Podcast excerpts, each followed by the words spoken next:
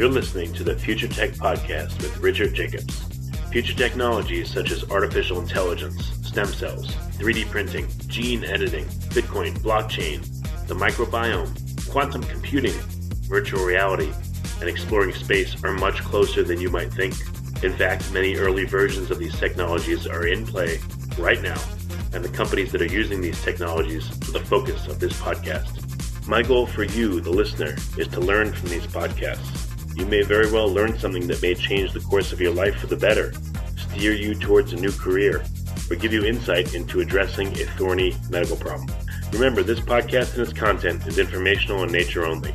No medical, tax, legal, financial, or psychological advice is being given. If you've enjoyed the podcast, please listen, subscribe, like, and tell your friends about it. Thank you.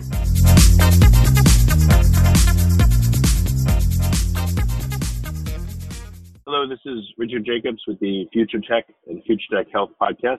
I have David Friedman, co-founder, president, COO of NanoView Bio. The website is nanoviewbio.com.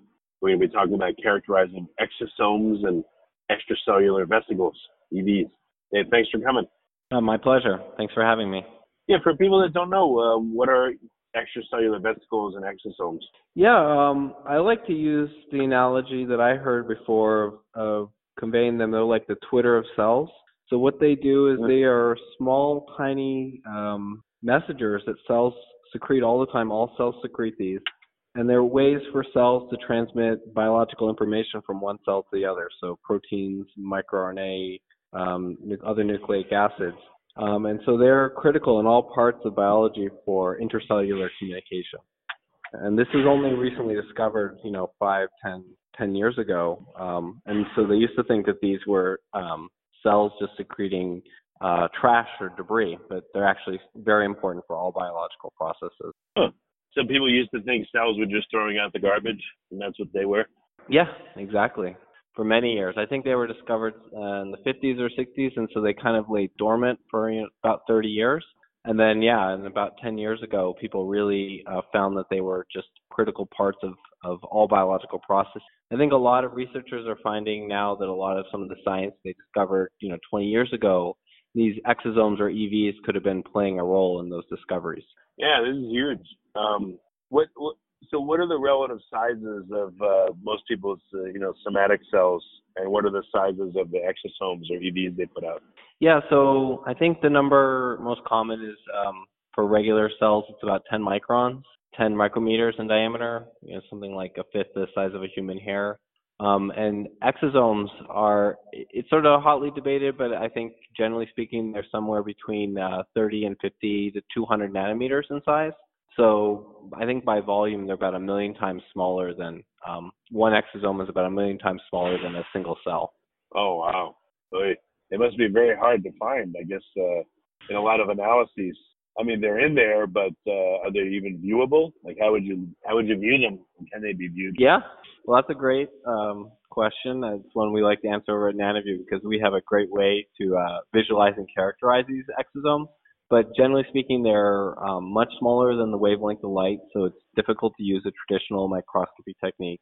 So um, there are some technologies that are um, low throughput, like um, atomic force microscopy or transmission electron microscopy or TEM. Um, those are very low throughput, but they're useful for getting really ground truth uh, information about what's going on. Um, but more commonly used for understanding your EV, your extracellular vesicle population, is a technique called um, nanoparticle tracking analysis. And what this does is it can tell you if you have nanoparticles circulating in your fluid and can count and size them.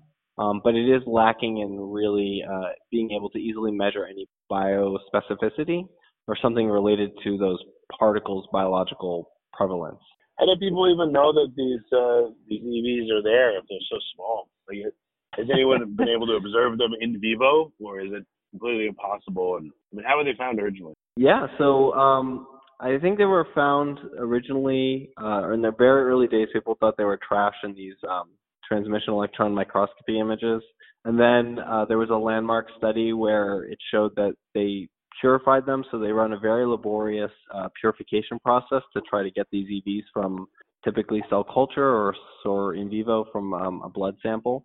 and then they take those EVs and they put them into another um, system, another cell culture um, media, and they should not have expressed a certain microRNA profile.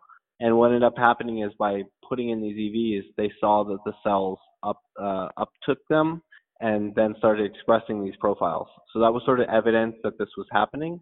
Um, and so they have verified using uh, transition transmission TEM, transmission electron microscopy.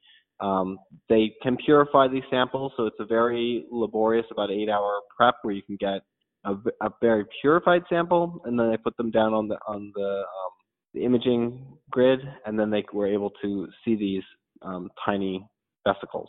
Do you think that uh, these vesicles are responsible for most of cellular communication or just a small fraction? Uh, I think that's a great question. I think it's one that we still don't know the answer to yet, but I, you know, my, my personal belief is that they're probably a critical part of that intercellular communication. I mean, I think there's other things circulating in biofluids, but um, I think you'll find in the coming years that because they're able to package up these molecules, they can protect them in the bloodstream for longer, and so potentially they have a longer um, and then and then uh, a more positive uptake in, in downstream cells. So is there an organelle inside the cell that packages these and sends them out? And is there one that takes them into the cell and opens them up and you know does something with the contents? Yeah, so I think those are open questions. Um, I think there's some theories about that, but I, I wouldn't want to speculate on them today. Has anyone ever, again, so when you observe these vesicles, um, you have to purify them and view them, I guess, in isolation, and they're not they're not active, they're dead, or um, well, so they're not active. Yeah, no, that's a good question. So I actually didn't fully answer your previous question, so let me answer both of them. So they're they're not active biological processes, so they'll contain similar um, machinery, but not the active machinery to to generate things. So they will package up, say, some proteins or microRNA, but they're not uh, actively creating things. Um, and to your earlier question, there are techniques that people have used, um, typically um, fluorescent microscopy techniques to look at um, cell uh, stained cells, and they have stained and genetically modified these uh, some EVs to be able to to enhance a um, fluorescent molecule, and then they'll use that to see that the cells uptake them preferentially, and certain types of cells will uptake specific EVs.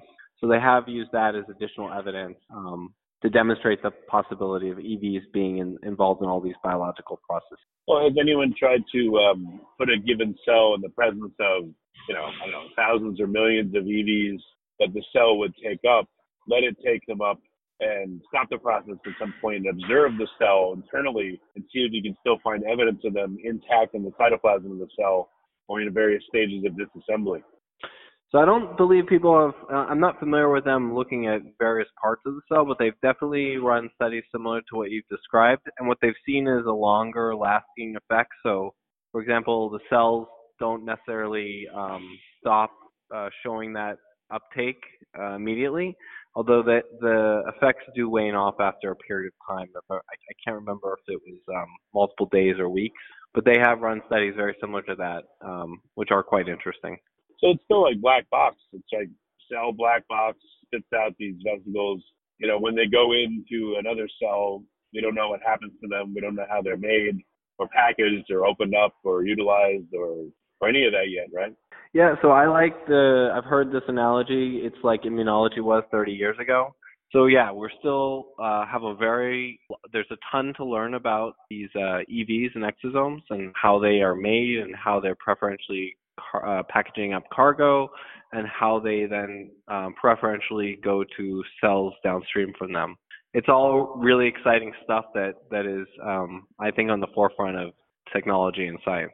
And how many are put out by cells, and how many are uptaken? I know it depends on conditions, but is there? Yeah. Do cells seem to put out just a few, or tons of them, or? It, yeah, there, there's varying reports in the literature. Um, I've heard numbers as small as tens um, for some cells that are not under you know a great deal of stress, um, w- upwards of millions um, for cancer cells that are just spewing them out. So probably somewhere in the middle is where you might might see it um, land in the future. But yeah, I think depends on the cell, the cell type, um, its environment, um, and things like that. So it varies dramatically. What about the uh, you know the vesicles themselves? Like uh, I guess that's probably the first place to characterize them. Like what's inside them? How much energy does it apparently seem to take the cell to prepare them? And then you know how are they used? What are they communicating? Yeah, I mean, I think that's a lot of what uh, we're trying to do here at NanoView is understand some of these questions. So, you know, we've developed a platform that lets us look at the outside and inside of the exosomes in a high throughput way. And so some of the questions we're trying to answer are around that. So, for example, we see common sets of markers. Um, this is reported in the literature. Uh, the tetraspanins that are on a number of exosomes. Um, and you know, one one question, for example, there's these three markers: is do exosomes contain all three? Do they only contain one at a time? You know, and what concentration? And so, from our early studies, we're seeing it. You know, all types, right? We see some samples, some cells that are secreting exosomes that contain all three of these tetraspanins. Other cells that we're seeing, other cell types are secreting, um, you know, only one of these in abundance. So um, right now it's still early. There's no, I wouldn't draw any uh, specific conclusions, but a lot of exciting things happening. Do they uh, appear to have internal structure, or what's inside the uh, exosomes? So uh, again, I like that analogy of the mini cell or the Twitter cells because essentially they contain um, uh, a, a bilayer, lipid bilayer that kind of protects them, and then inside it can really be anything. Uh, particularly we seeing proteins on on the membrane or inside the EV or exosome. Um, and one of the most common things people study as well is uh, microRNA. We've seen also studies um, showing that potentially they also package up uh, DNA as well, fragments of DNA. So it, it's really like a um, I like the the example where it really just is this um, protector, this lipid bilayer, and inside it will contain something that seems to be preferentially packaged from the parent cell, but uh, not universal um, across the exosomes. Is there any activity going on on an exosome, or is it just passive, and floating around and then binding? Is it just a container? Is what I'm saying. It's yeah, I think of it more as the latter. It's, it's really just a container. Um, what what causes it to do preferential activity is the markers on the surface. So they'll often express uh, different surface markers. Again, that's where those tetraspanins that we were talking about earlier are commonly um, shown to be on most exosomes. Then there'll be other surface markers, um, for example, something specifically targeting um, a cell to um, from a cancer cell. So there's been papers showing uh, integrins will be on the surface and that these will seed metastatic sites. So a lot of things can really be on there, but I, I think of it more of a passive um, carrier as opposed to kind of an active process.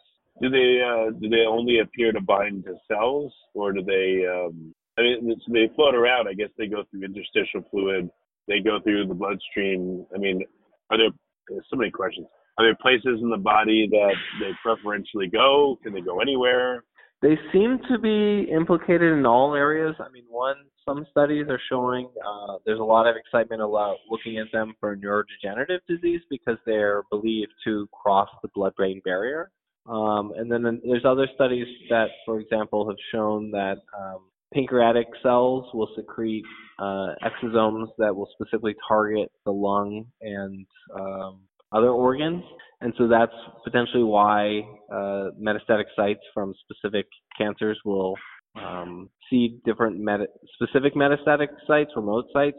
So I don't know exactly why that's happening, but there are studies showing that that is um, seems to be the case.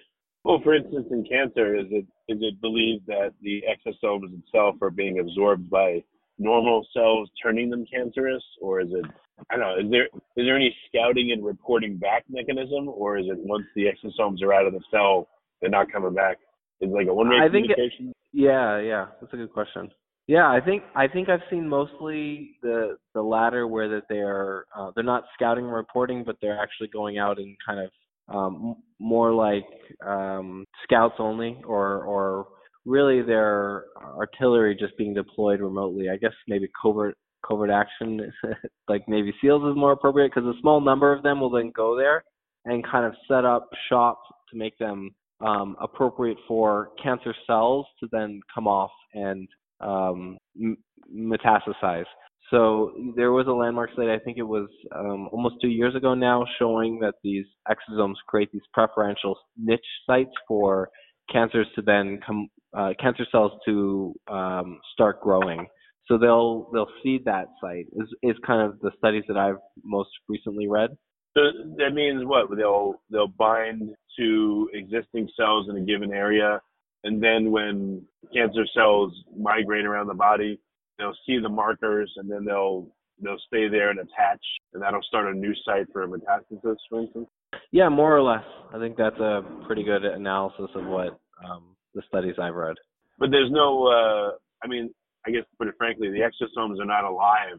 There's no complicated, sophisticated action that they undertake. There's no, I mean, you know, what if they form something like a biofilm essentially, or if they were able to have some kind of action on their own besides just being containers? Well, well, they can through the delivery of that um, cargo. So some of that cargo, so that cancer analogy, I think, is an example of that. So they'll basically lower the barrier, uh, the activation energy for uh, a cancer cell to to then uh, metastasize somewhere else. So they're delivering cargo. Now, what that cargo is, don't really know. I think that's um, one of the things that we're trying to study here at NanoView. But that potentially is delivery of some mechanism. So typically it's microRNA or proteins, and so then they'll downregulate or upregulate different biological functions in the delivery cell. It's just amazing though because I I know of no other well I, I don't really I know think of other viruses are a good analogy. They're not necessarily replicating what they're delivering, but I think a virus. I, I mean, we did a lot of work with viruses when we originally developed this company, and I think we pivoted in the exosome space because for us it was very similar from a technology development perspective. We had a platform that can look at biological nanoparticles based on their surface markers. So, of course, viruses use um, their uh, host cells machinery to then replicate and infect others. Um, I don't like to use that analogy with exosomes, but they have surface markers and contain cargo very much like a virus, and so they're they're doing um, something like a virus in that sense. But it's not an analogy we like to use, um, but I think it helps, at least for me, understand kind of the biological mechanisms and that they're delivering something and then causing the cell to do um, something different. So do you think they're they're also again attaching or entering normal cells and turning them into cancer cells? I, I have not seen studies that say that, but that is possible. I think that's a hard question to answer about whether they're causing the genetic mutation, but they, they can typically um, upregulate or downregulate different activities. Well, by doing so, I guess it's possible they could turn on oncogenes, possibly, and uh, change a cell into a cancer cell, maybe. Maybe, yeah. I mean, I, I don't want to. I haven't read enough studies to be confident to state that, but that I mean that seems like a reasonable um, hypothesis that should be tested. Well, have people tried to culture exosomes? Have they taken a cell population, you know, harvested their exosomes, cultured them to large amounts, and then injected them back into, let's say, a mouse to see what kind of effect it has on the mouse?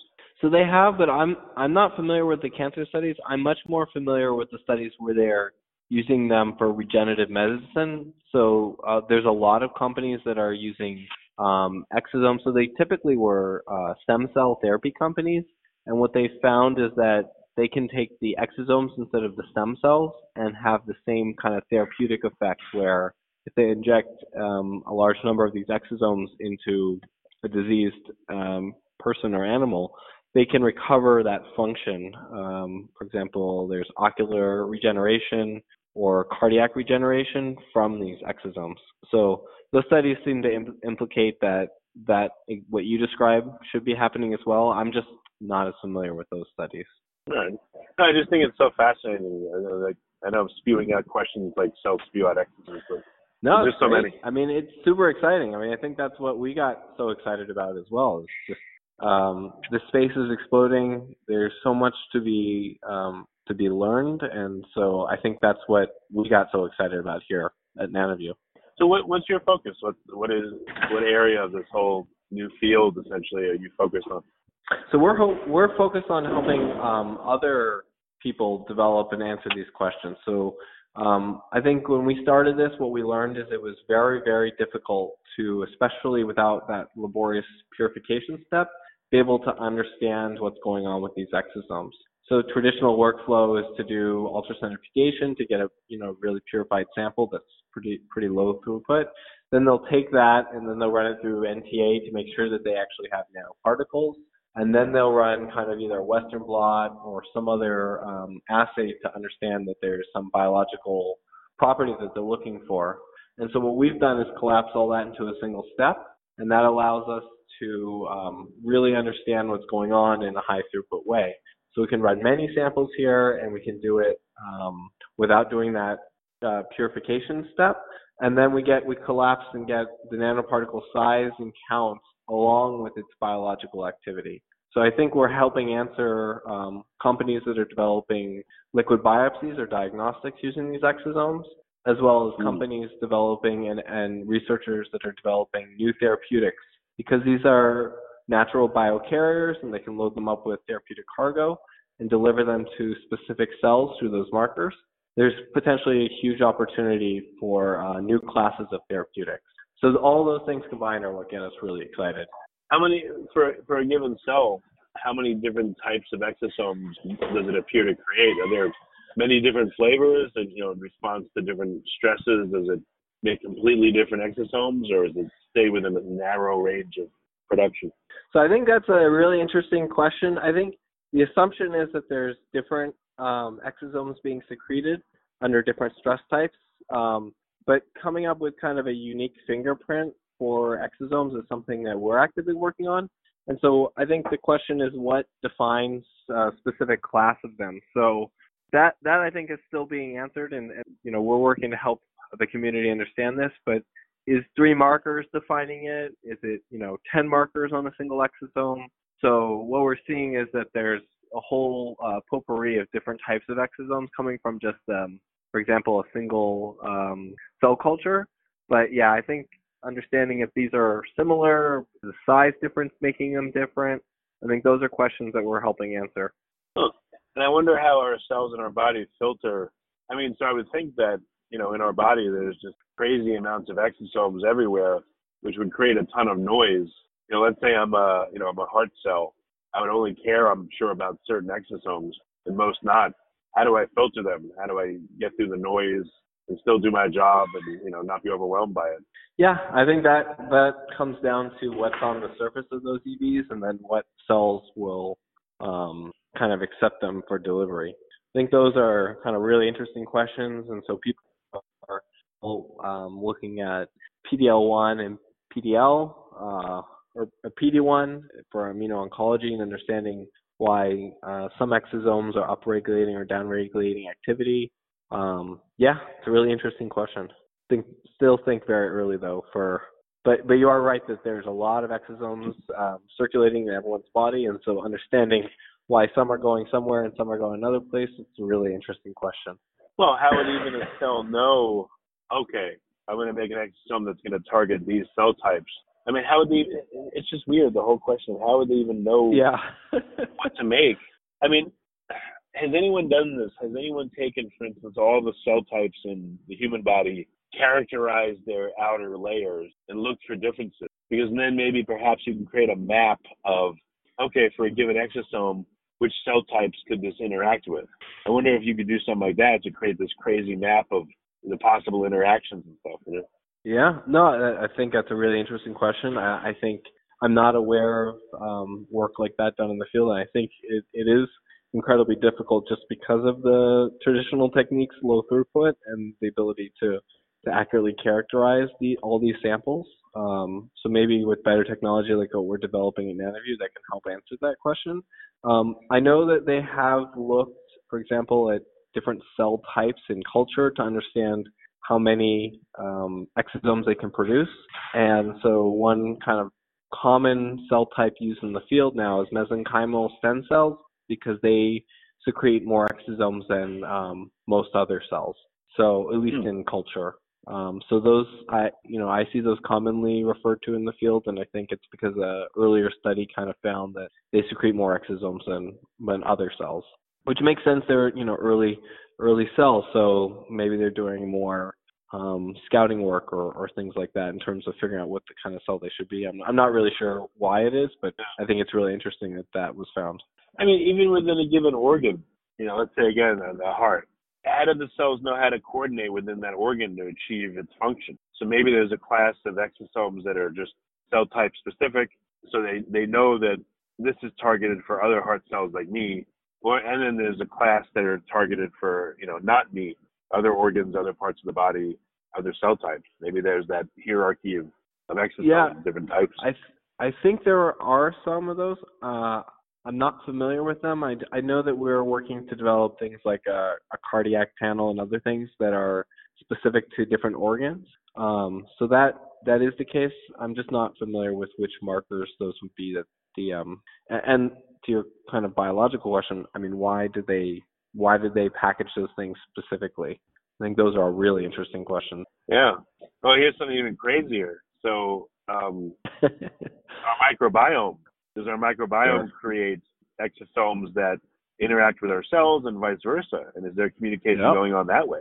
Absolutely. I mean that that could be happening. I, I know I've read a number of um, different microbiome created exosomes and you, you know what interaction is happening between the the host and the and the microbiome that those are really interesting questions that I think um, people are starting to study in the literature uh, and how they're affecting it that those are all kind of really interesting things. Yeah. I'm also wondering about you know conception too like sperm and egg. You know I wonder if the egg is putting out all kinds of exosomes that are telling the sperm something and the sperm are doing something and then maybe one puts out preferential exosomes that allow it to access when others don't, and if there's any evaluation and vetting there before like fertilization occurs instead of just like mechanically trying to burrow into the egg. Yeah, yeah, it'd be interesting. I I know we've looked at reproductive fluids and we do see exosomes in there, so there must be I don't know if they're coming from the sperm or, or the egg. Um, I'm not sure I want to make that claim, but I I do know that there are uh, exosomes in those fluids, so something is going on. Sure. Jeez, yeah, this is a whole new field. It's crazy. Yeah, it's really exciting. I mean, like you said, the immunology was, you know, we know so much more now than we did 30, 40 years ago um, I feel like the exosome space is, you know, you have all these really exciting questions. I think people are really trying to answer them, uh, and that's where we come in and we help them. I think we're helping answer those questions for researchers, and and I think in, you know, we're going to look back in 10 years and we'll know so much more than we do today. Um, so it is really exciting, and I think what we'll see is a lot of um, diagnostics and therapeutics that come out from all this research. Hmm. Well, if you ever run out of questions, let me know. I've got like eight million more. sure, of course. Yeah. So what are all right? So there's millions of things that could be done. What are what are some of the focuses that you have? You know, what are some I don't know, two to five year projects that you're uh, you're working on that you want to you think you think will come to fruition? Yeah. So um, in the exosome space, I think the the largest interest is around oncology.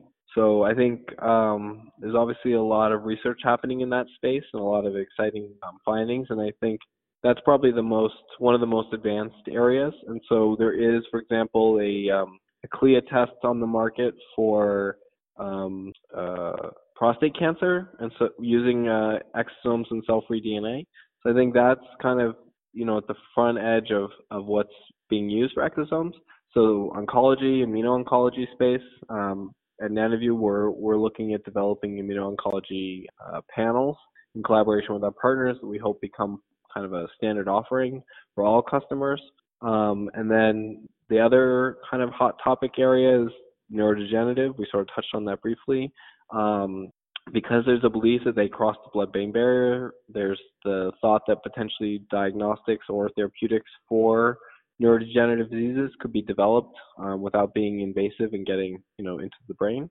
So that mm-hmm. uh, area is uh, exploding, and again, we're excited about the developments we're doing here at Nanoview for that.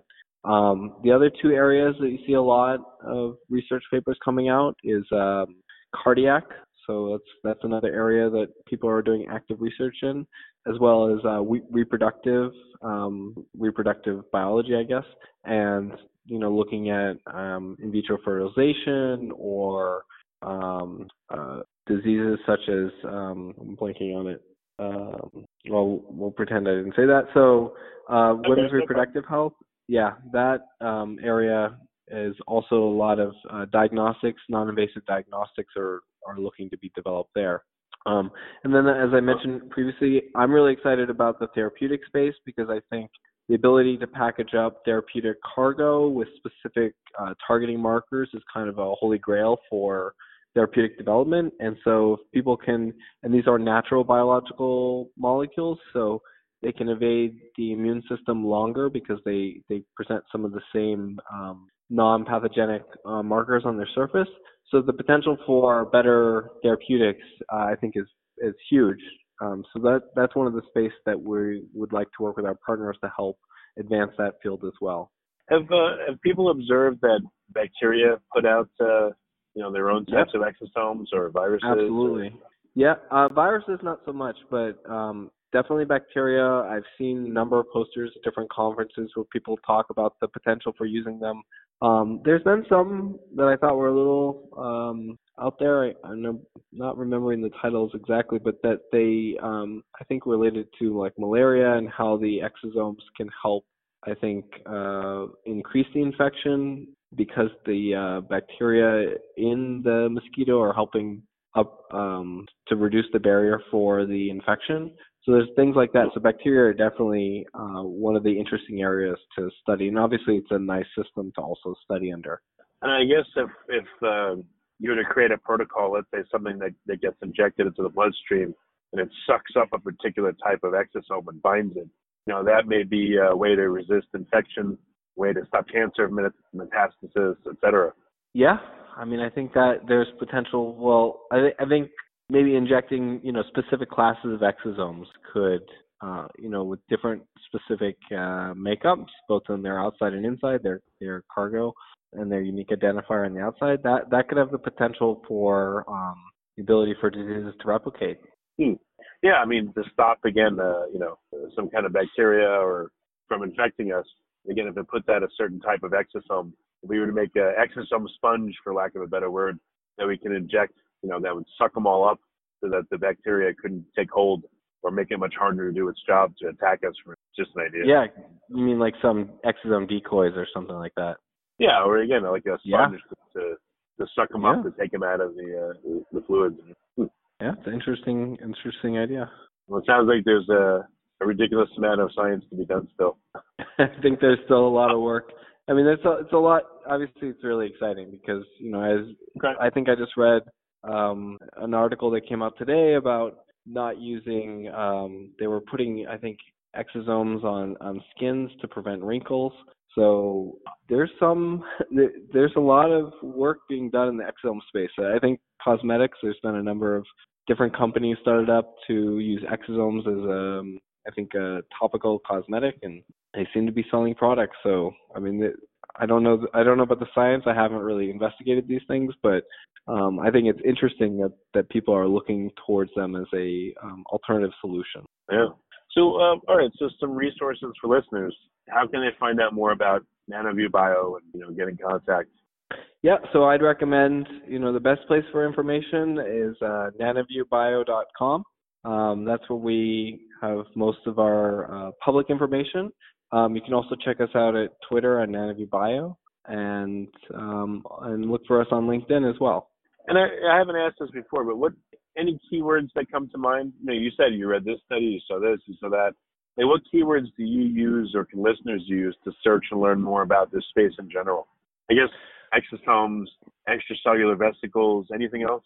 Yeah, exosomes, extracellular vesicles are probably the most common terms. Um, to really learn about the community and the field, I recommend um, the two international um, sort of central bodies. So the uh, International Society for Extracellular Vesicles, that will be in um, that annual conference will be in Philadelphia next year. Um, and then also the uh, Journal for the Society for Extracellular Vesicles, the JSEV, JSEV. Um, that is a uh, open access journal that um, is focused on the exosome community. So those are, I think, excellent resources that you can um, check out, and those are by the kind of um, global scientific community focused on advancing exosome development. Okay, excellent. Well, it's been a great call. I'm excited. Wonderful. You're excited. Awesome, so, uh, Richard. yeah, I Yeah. you coming. Oh, my pleasure. Thanks a lot, Richard. This is fun.